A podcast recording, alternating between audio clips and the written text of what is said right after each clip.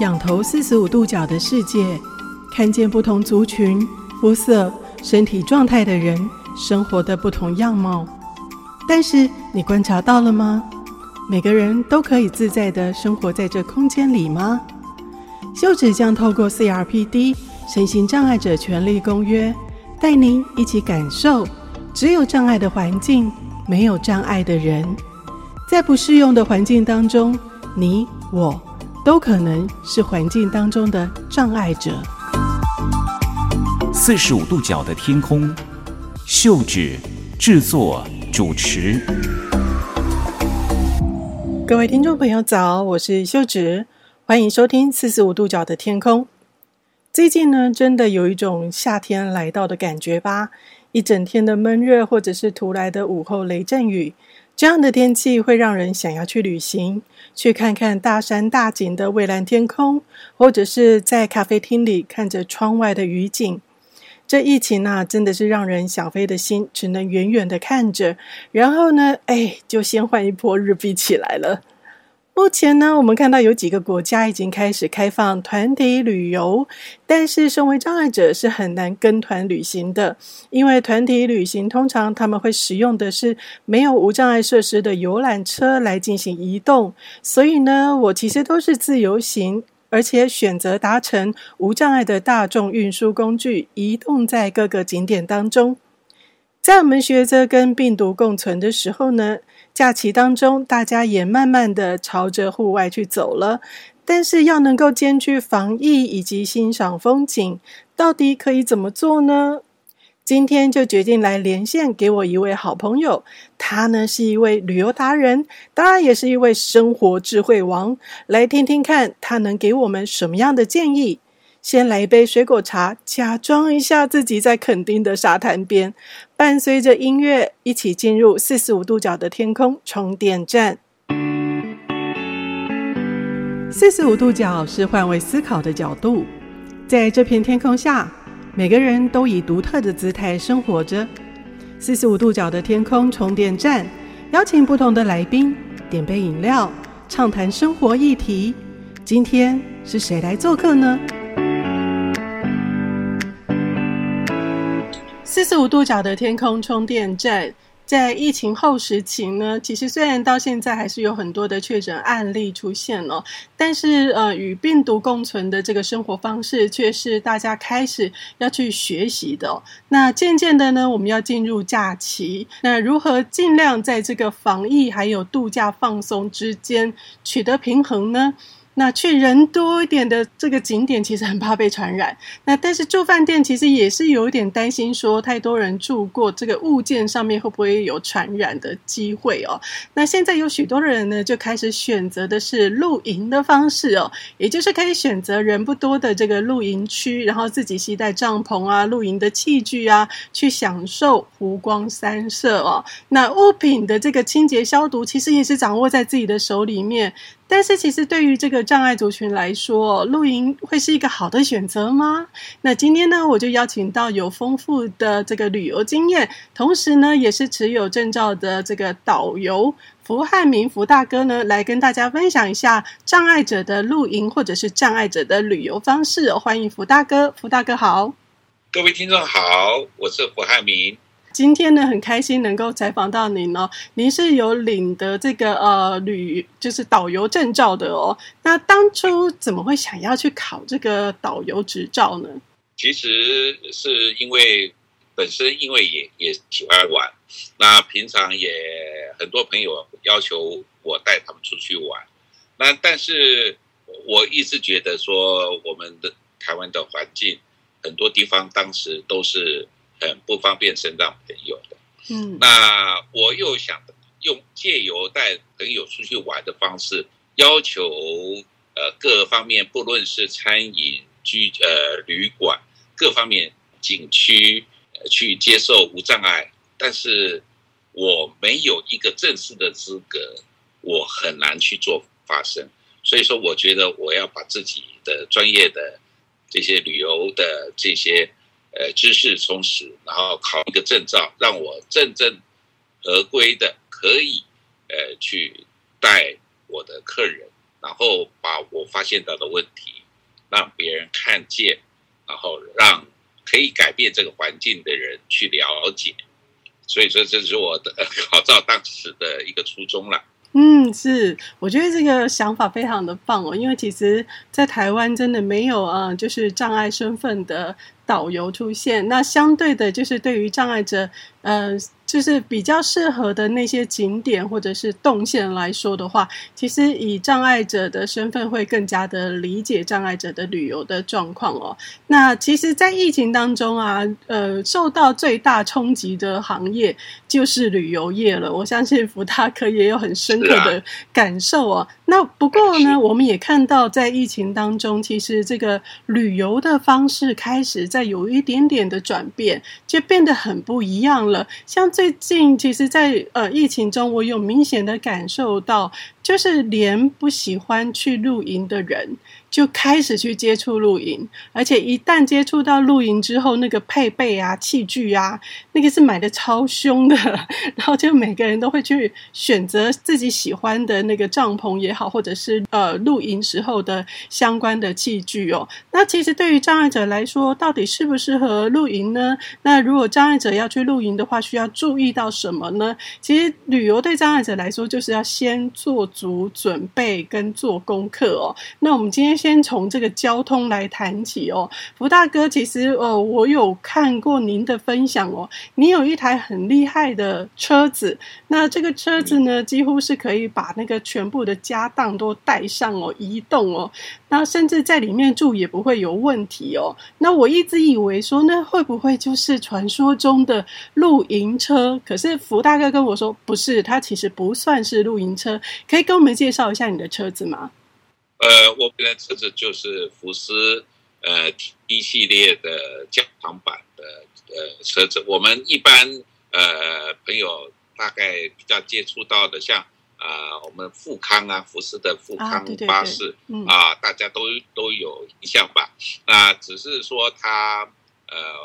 它有加高，它因为它让里面的人可以站立的行动。啊，所以说它有加高。那我们一般机场接送的福斯的车子，它就没有加高。嗯啊，所以说你把它想象成就是一个呃商务型的一个厢型车、保姆车，嗯啊的一个一个室内的空间。这也是台湾目前从呃很长期以来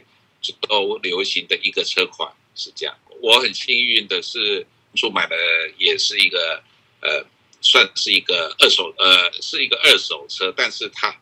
几乎没有被开过啊，但是又改的，它已经被改成一个无障碍的机构，通通都改好了。听说是一个董事长为他的家人打造的啊，那他也花了非常多的精神，打造完了以后却没有使用，然后、嗯、呃，都已经要到废铁。废铁厂报销了，还好被我知道这个消息，然后我就买买过来，然后我拆掉了中排的椅子，就成为一个很宽敞的两个电动轮椅都可以进去的空间。嗯，那我就做了一个简单的，就是呃拿掉一些我不需要的东西，然后里面就有这空间。然后我们甚至在外面睡要睡觉的时候，我们把轮椅放在车体外，有时候也放到车体内哦。然后两个人居然还是可以，呃，挤在里面的空间里睡觉，呃，度过呃，例如说旅馆订不到啊，或者说没有无障碍房这种呃尴尬状况。是，所以它其实就是一个简单的一个小改装而已，并不是说像我们就是在呃网络上面或者是在一些车厂里面会看到的那个露营车哦。我们再来谈那个露营车这件事情哦。那在那个开始采访之前，跟福大哥稍微聊了一下，才发现说，其实要能够开这个露营车也不是一件容易的事情，它还是要具备一些资格存在的。例如说，露营你要开露营车，就是那种呃外挂式的露营车的话，你还要再去另外考驾照。是的，像呃外挂式的露营车，当然它的机能跟空间是。呃，你你就多了一个行动的家，完完那是更完整的迷你迷你型的一个行动的家，啊，它的机能很完善，包括了几乎预测厨房、呃卧房这些机能在里面啊。但是呃，以台湾的环境来讲，确实它有它的局限性，因为像我们的地下室的停车场，基本上超过两米呃的车辆都很难进入，所以说拥有它的人真的是要有很独特的条件才行，是这样的。然后还要有专门的拖挂车的执照，是是这样。是那个拥有最独特的条件，就是你要口袋够深，要有一个很室外的停 停车位。对对对对对，那那还有你到哪里都要四处的找有没有适合停车的地方，这一点才是拥有它以后你会 你会你会感到很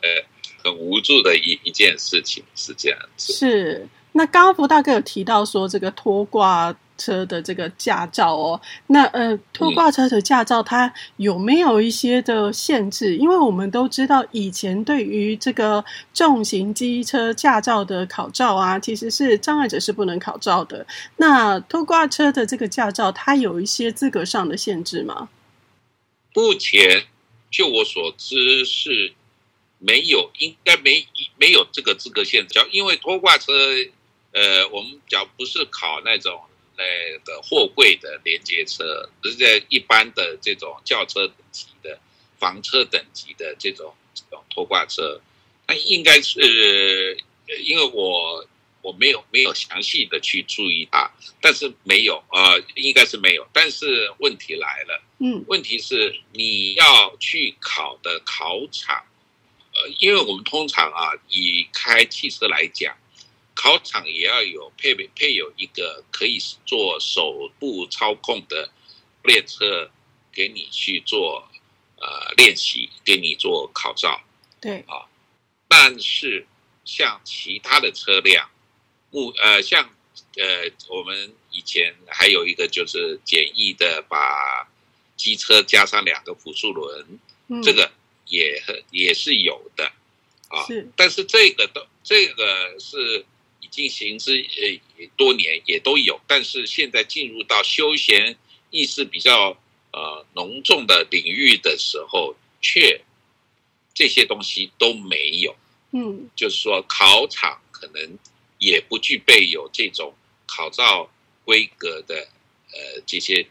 机材设备。哦，啊，是这样。我了解了，所以福大哥说的是对，他可能在于这个驾照的能够去考的资格上面没有限制，说障碍者不能够去考这个驾照。但是我们要去注意的是，这个考场当中，它所提供的这些呃拖挂车，或者是比如说重型机车的这个考场，它有没有提供三轮的重型机车可以让你去考照，或者是有没有提供有无障碍设施的这这种那个拖挂车的？的呃，这些器具能够让障碍者能够去考照，因为你没有考照之前，你不可能开着自己的车上路，这就是无照驾驶了。所以你必须要去用的是考场提供的这些重机或者是这些呃拖挂车的这个器具，你才能够去考照。可是这部分是很缺乏的。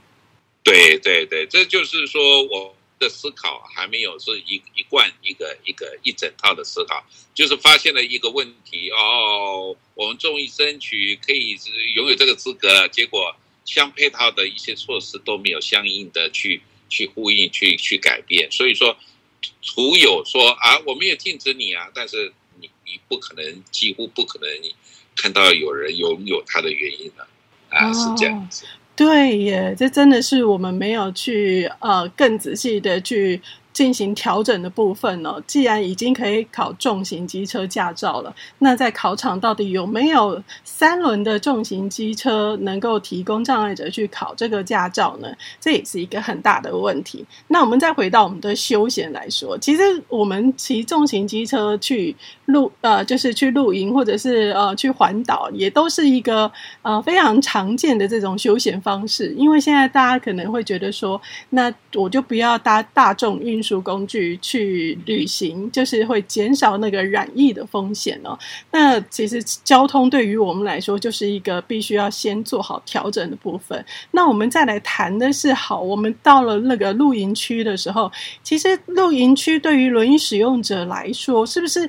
有一些的器具或者是环境上面，其实也是经过一些的调整之后，才能够更加的顺利，能够去进行露营的？对于福大哥来说，你自己呃嗯有没有因应自己的障碍需求，另外去买或者是去改装自己的一一些相关的物件呢？当然，以现在来讲，呃，大概两年前，我们我们开始部部分人呃，呃倡倡议发现这个问题。当然，从也也包含我。其实，在台湾，呃，有主动露营这种，尤其是像重度身障者要参与露营，确实，呃，身障者本身搞不好都不敢多想，是这个问题了，是这样。所以说，更不要讲说也去争取这方面的权益。以往，呃，因为我我是大概就比较爱玩嘛，就就常常自己一个人出去。那别人玩什么，我也跟着玩什么，呃，那就发现了，其实在外面，其实最大的问题还是在像呃洗浴啊，像像我们讲正规的露营区，以台湾的正规的露营区，通常他们都会提供一些洗浴的设备，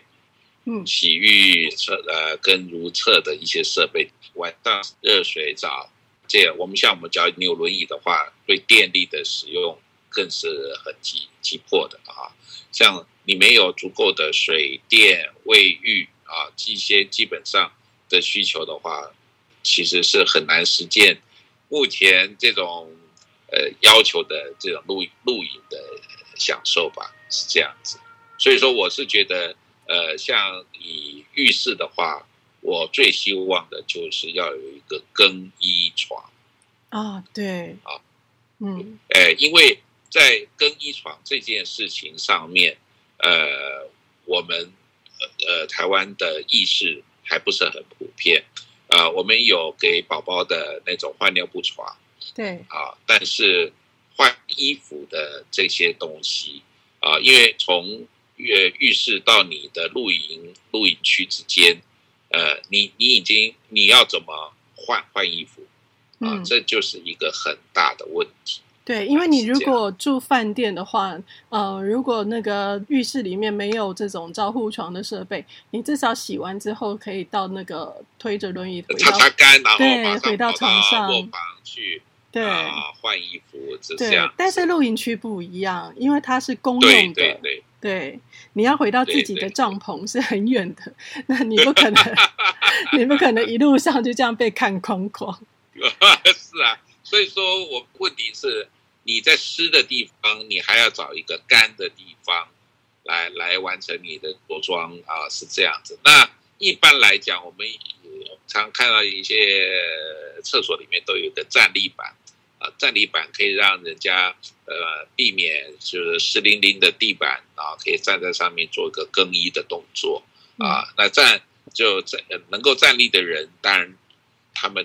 也考虑到了这个问题，但是对于我们没办法站立的人，就没有这个东西可以使用。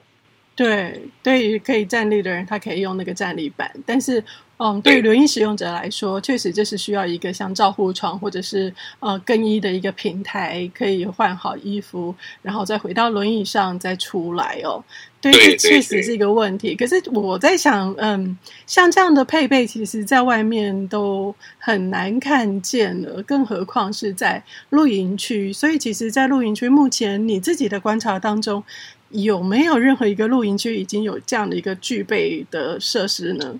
目前我没看到，哎，目前真的没看到，呃，所以说我之前看到有很多露营区要进行他们的一些改装维护的时候，嗯，我都很去注意一下他们的有没有做一些无障碍设施。那后来发现无障碍设施顶多就是像无障碍厕所的概念啊，就是你可能就是有个无障碍扶手的呃马桶啊、洗手台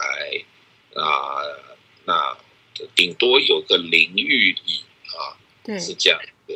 那接下来就没有了，哎，是这样。因为哦，其实我们的建筑法规当中，对于无障碍厕所的规范，其实大多都是在那种公共场合当中，可能就只是具备呃厕所的功能，但是却呃没有去多多做一些规范，是呃就是一个指引，是关于说在休闲场地当中，它不是只有呃就是厕所的。的一些的呃问题，它可能对于障碍者来说，还有就是需要淋浴或者是换洗的这个功用的时候，它其实需要的一些配备跟措施就相对的不太一样了。所以这部分的这个露营区的这个指引，其实是嗯很缺乏的。目前来说，应该还没有相关的这些指引可以去依循吧？对，呃，这就好像是说，逐渐的、逐渐的无障碍的推广进入了所谓的。我我所谓的深水区，嗯、就是说以前都是在浅水区啊，嗯、就是说啊，只要呃水液水在脚踝的部位啊，你满足了就好。但是逐渐逐渐的有一些很困要困难的需求是被被逐渐不逐渐呃看，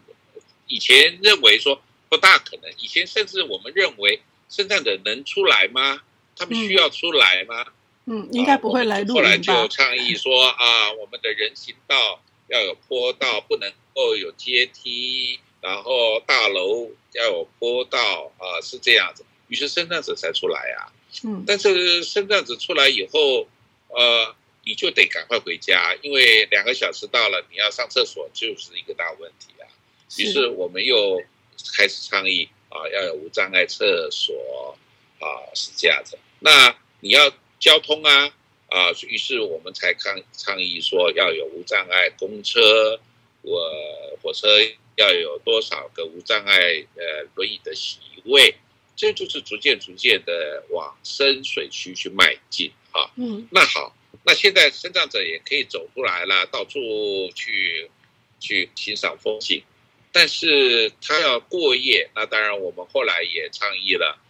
旅馆。也要有无障碍房间。对，那现在旅馆的呃这个形态都已经呃做了一些转变的时候，像转成说最近盛行的露营这个活动的时候，却不见到我们呃有太多身障者出来去争取这个部分，是这样。我是觉得，嗯，可能声音不够大声吧。也有可能是，可能障碍者真的都是自己去调整到，就是自己把他的问题都解决了，然后没有没有说出来，所以那个露营场地的营主来说，他可能也不不见得知道说你到底需要的是什么。对，应该就跟我们之前遇到的初期的状态、初初始的状态一样，身障者认为说，我干嘛去惹这个麻烦？过夜过夜好麻烦哦。所以说，我们就根本就打下这个念头啊！所以说，你打消了念头，别人也正好正合他的意，因为你不出来，他的问题就更少，是这样子。嗯啊，那问题是现在遇到有一个人，他就是要在你这个露营场过夜，接下来他的权利，他要跟其他人一样去洗个澡，那接下来呢，我们是不是要能够有适合他的环境？他今天去海海边玩个水，身上都是海水，要冲个澡，嗯，那他要换衣服，那他就只能怎么样呢？怎么样？点点点啊，就很多 自己想办法，个人想自己的方法了。对，目前好像都还是这个这个处境这个状态哦。对，所以其实啊、呃，从刚刚福大哥的分享当中，也可以感受得到哦，其实对大家就是嗯。就是有一种更流行的那种露营的这样的旅游休闲方式呢，对于障碍者来说，其实要能够跟上这一波露营潮，其实还是有很大的一些困难度，是需要大家去面对的。而且，其实，在这一些的困难度当中呢，还包含着平常就是我们会遇到的一些嗯，日常中就会遇到的问题，例如说考这个执照这件事情，就是一个 其实其实是在这个问题。但是以说我是就是驾驶者这个这个角度出发了啊，对。那我假如是属于我带着家人里面有一个不方便的成员啊，来的话，当然他就没有执照这件事情啊，那就是他的车辆能够容许他进入车厢体，然后他在里面 OK 就就 OK 了。但是他到了露营区，他还是一样面临了洗浴这些这些问题啊。所以说我刚刚讲的，与我个人的面临到情况，就是我要想考照，现在连连考照的环境都没有，这是这是一种。但是最最大的就是，我认为，呃，露营场业者目前还是在法令未及的位置了。嗯，是，这个就是我们要持续努力的去推动的一个呃过程哦。那我们先稍作休息一下，之后马上回来。因为其实，在露营的时候，我们可能还要有一些啊、呃、自己烹煮啊，或者是一些呃相关的问题，还有我们可能会遇到的会是天气的挑战，或者是很多突发状况哦。那很想要问的就是福大哥在这个临场反应当中，他有没有比较印象深刻的事情，我们听首歌之后马上回来。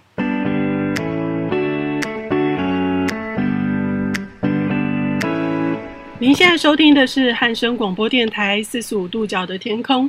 那今天四十五度角的天空充电站单元呢，邀请到的呢是我的一位好朋友，他是旅游达人哦，那也是我们呃就是障碍者里面有呃拿到旅游执照的这个导游哦，福汉明福大哥。那上这段节目当中，福大哥呢就跟我们讨论到了，对于障碍者来说，你要去呃进行这个露营旅游休闲的时候，所会遇到的一些相关的无障碍的这些问题。从这个你自己开车的话，要去考这个拖挂车的驾照啊，或者是呃这个重型机车的驾照啊，其实都会遇到这个。考照的场地是不是提供了相对应的呃障碍者可以使用的这些呃车体？那还有这个场地的问题哦。那另外呢，就是到了这个露营的场地的时候，这个场地当中的一些卫浴设备啊、洗澡的地方是不是有能够让障碍者能够顺利洗澡，而且是穿上衣服再出来？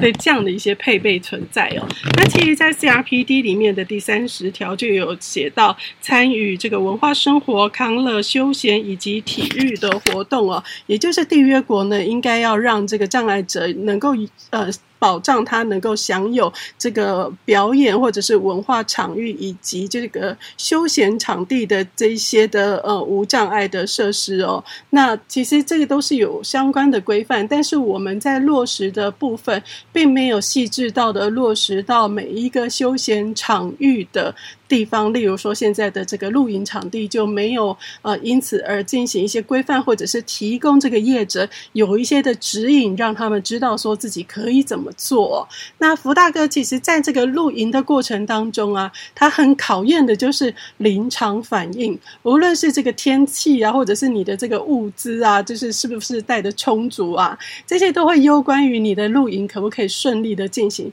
是休闲还是一个惊悚的灾难片啊？这其实那个落差就非常的大，可以会跟我们分享一下，对于你自己来说印象非常深刻的这个经验呢？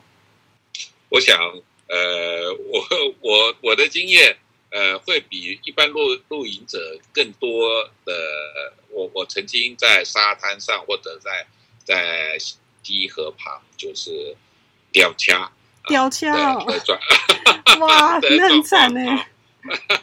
那一般人也会遇到，但对对身障者而言的话，这就是加倍痛苦啊，那可麻烦了，可紧张了。啊，这是一个状况啊。那我我认为这个问题，呃，是一般人可以遇到。呃，当然，你旁边一定要有同行者，没有同行者的话，真的是状况很悲惨啊。嗯。啊，那凄惨到很可能水涨了，你都还没办法脱困啊。这这是一个。那当然很幸运的，当时我我周遭是有有队友的，所以说这个问题算是化险为夷。啊，这个问题我先不谈，但是专属于我们肾脏者的，我谈一下。好啊，专属于肾脏者，尤其是坐电动轮椅的啊，跟电就分不了关系。对啊啊，一般人到了野外，我只要手机能充上电啊，我就很自在了。但是对身障者而言，轮椅跑不动，那你就万事都没办法做了，是这样子。所以说，充电是一个很大的问题。那好，对一个露营者在荒郊野外，你的电的来源啊，呃，当然我我之前我自己就准备了一个发电机啊，嗯，呃，发电机啊，呃，一千呃三千瓦啊，也很够开啊，很，然后问题就是噪音可能会是呃别人很排斥的一个因素，所以说后来我又准备了呃。超大容量的，就是充电宝吧，你可以这样想，就是能够充一千瓦左右，呃，大概十度电左右的的行动电源，是是这样子。那甚至我还有呃太阳能呃的那个供电，我收收集的系统是这样子。嗯，我甚至还动脑筋到风电系统。这些我都是我我我我想尽办法去去克服，说看看有没有办法去去在野外没有没有什么来来源的情况之下，或获取电力的一些方法了，但是都没办法很如愿的完整的施行，是这样子。所以说变成这变成身障者在外面的一个很很大的不确的因素。所以说我在在从事那个。露营的活动的时候还好，因为我靠汽车到定点，所以说电动轮椅对我来讲的话，就是短距离的行走啊，那就就 OK 了啊，不敢做太多的冒险的啊，周遭环境的探索啊，或者是一些多余的浪费的电力的行为，是啊，那这就是我们身障者，尤其靠电动轮椅活动的人，在外这一点是比。一般人更迫切的需要，所以说你在考虑用电的时候，都要好好的把这一块考虑进去。这是我给想要在在我就是执行这这种户外活动的时候，充电这件事情是你要有的一个心理准备啊，不管是电源的接驳，也就是延长线，嗯啊。你你的你的延长线可能是要从三十公尺外的那个厕所的那个插头，一直拉到你的车厢的距离哦。哇，好远啊！好远，所以说起码十公尺要有吧，对不对啊？啊，嗯，就是所以说一个长距离的一个延长线，可能就变成你要准备的，这就是。我几次下来，我认为说你要有，但是当然啊，这是一个，然后还有一个就是说你很多呃呃很多地方都禁止明火，啊、明火烹煮，嗯、甚至包括瓦斯炉，是。啊，那你没有明火的方式的话，哪一种才是你的烹调方式呢？剩下的只有电磁炉了，对。要么就是太阳能烤炉了，嗯，所以说就变成，要么就是你偷偷摸摸的用瓦斯炉啊，不要不要不要被人家发现了，这是一个。但是我后来发现我，我我找到了另外一条路。现在有一种火锅，就是用那个加了水，它就噗噗噗噗噗噗噗就冒起蒸汽。的那种自热式的那种加热的一些食品都出来了，是啊，这给给我们在外面在禁止明火生生火的情况之下的一个选择。所以说我买了一个呃压力锅，它是用石灰石灰粉包，那个石灰粉包有点像我们的暖暖包的加厚加长版啊，就是那种东西。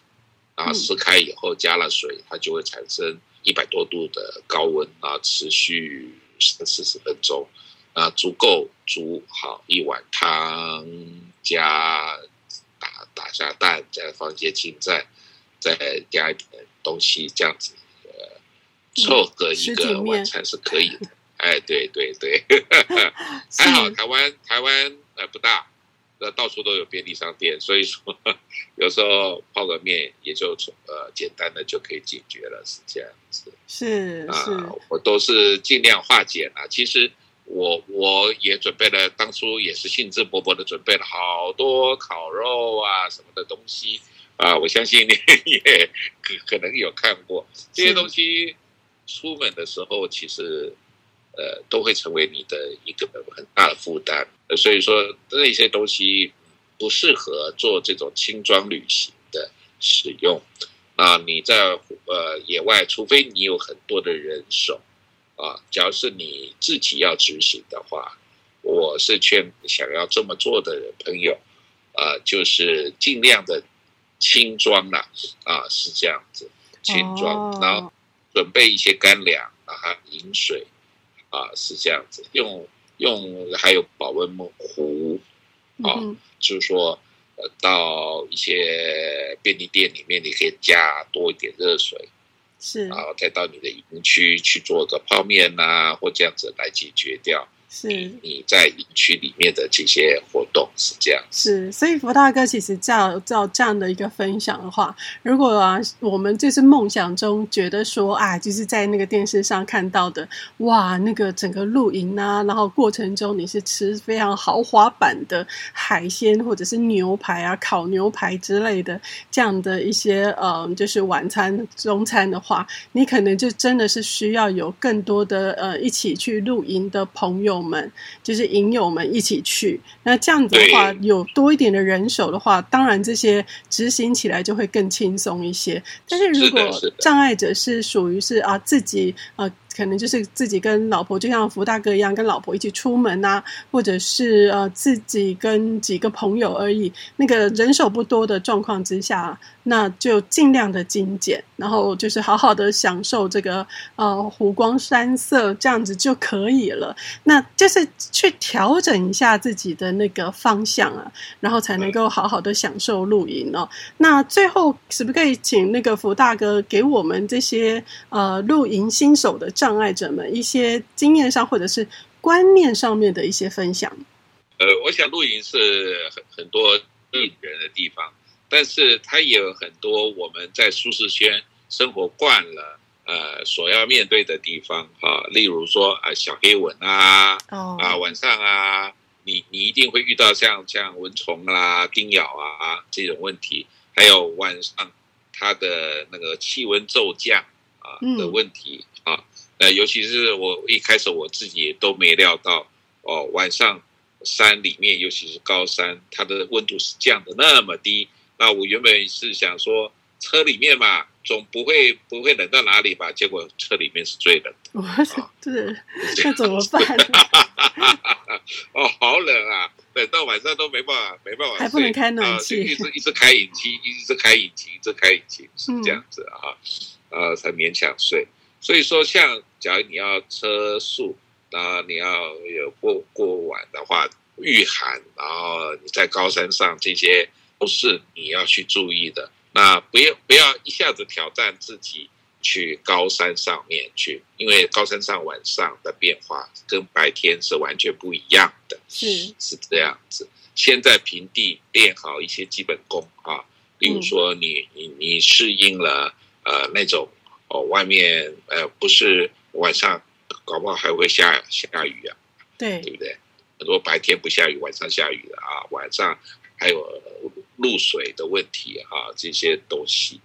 啊都是你要去克服的。当然，你这也是一个乐趣，其实苦乐都是参半的。对、嗯啊，我是觉得不要去完全去幻想说它都是美好的，但是我是觉得经历过这些以后，你。你你会有更丰富的生命经历，是这样子，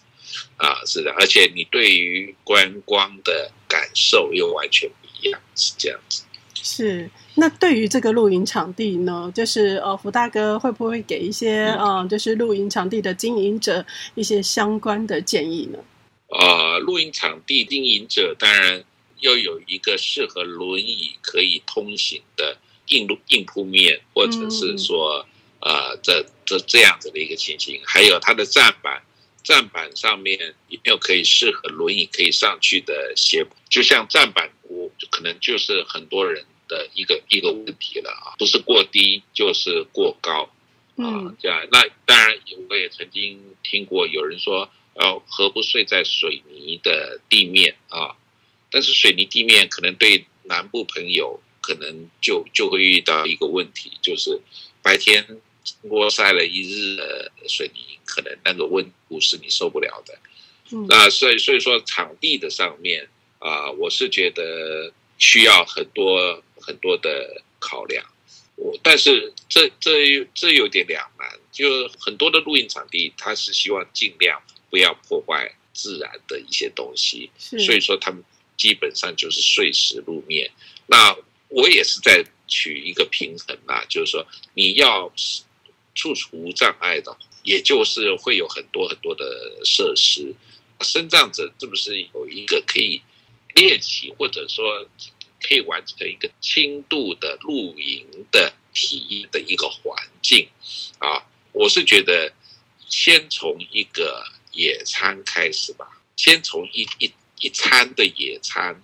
能有一个很好的野餐经历，来当做我们走向户外的一个一个施行的开始，会比较好。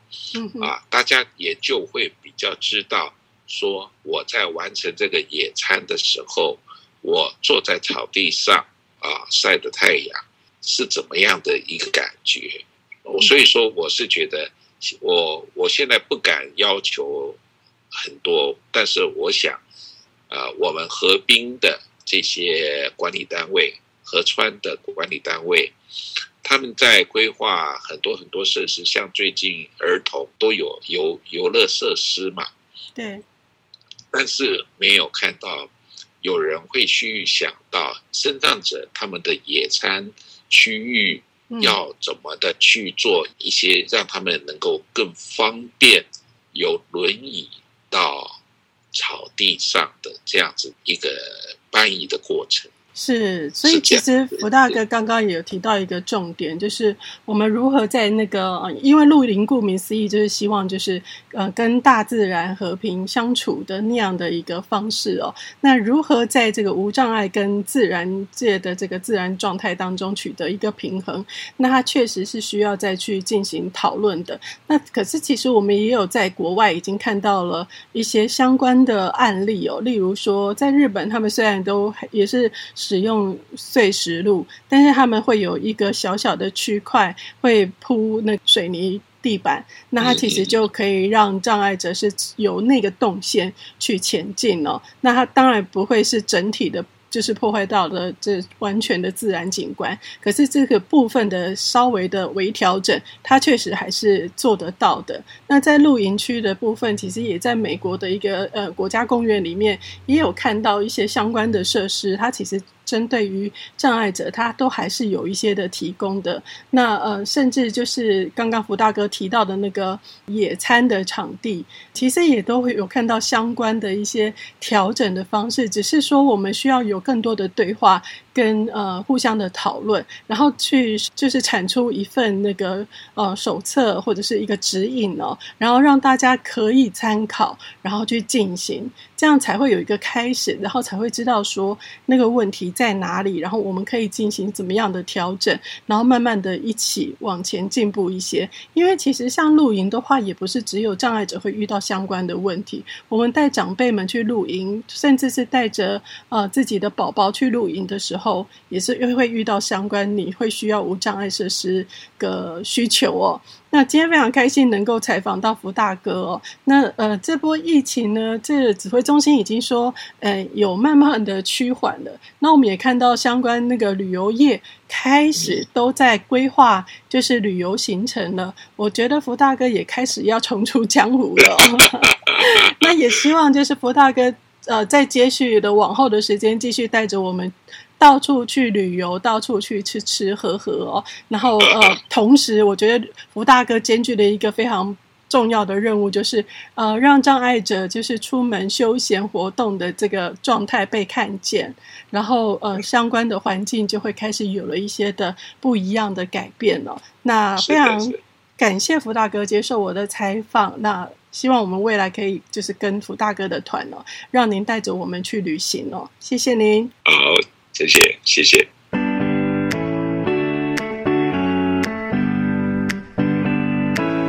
采访到旅游达人福汉明福大哥的分享，是不是让你也觉得蠢蠢欲动呢？想要带着家中的长辈，或者是呼朋引伴的来去露营呢？还是要提醒大家，做足功课很重要哦。从自己的各种生活需求去准备适合自己的相关用品，并且挑选合格的露营区，还有无障碍的相关资讯要先查询好。接着呢，就是带着随遇而安、放松的心情去享受这一趟旅程当中会出现的任何美景或者是惊喜，当然也包含惊吓喽。旅游中的每一件事情啊，其实都会让你未来想起来的时候，会笑着去分享的那个回忆。今天的节目就进行到这里，四十五度角的天空，我是秀子，我们下周再见喽。本节目为国家人权委员会广告，台湾障碍女性平权连线，汉声广播电台联合制播，谢谢收听。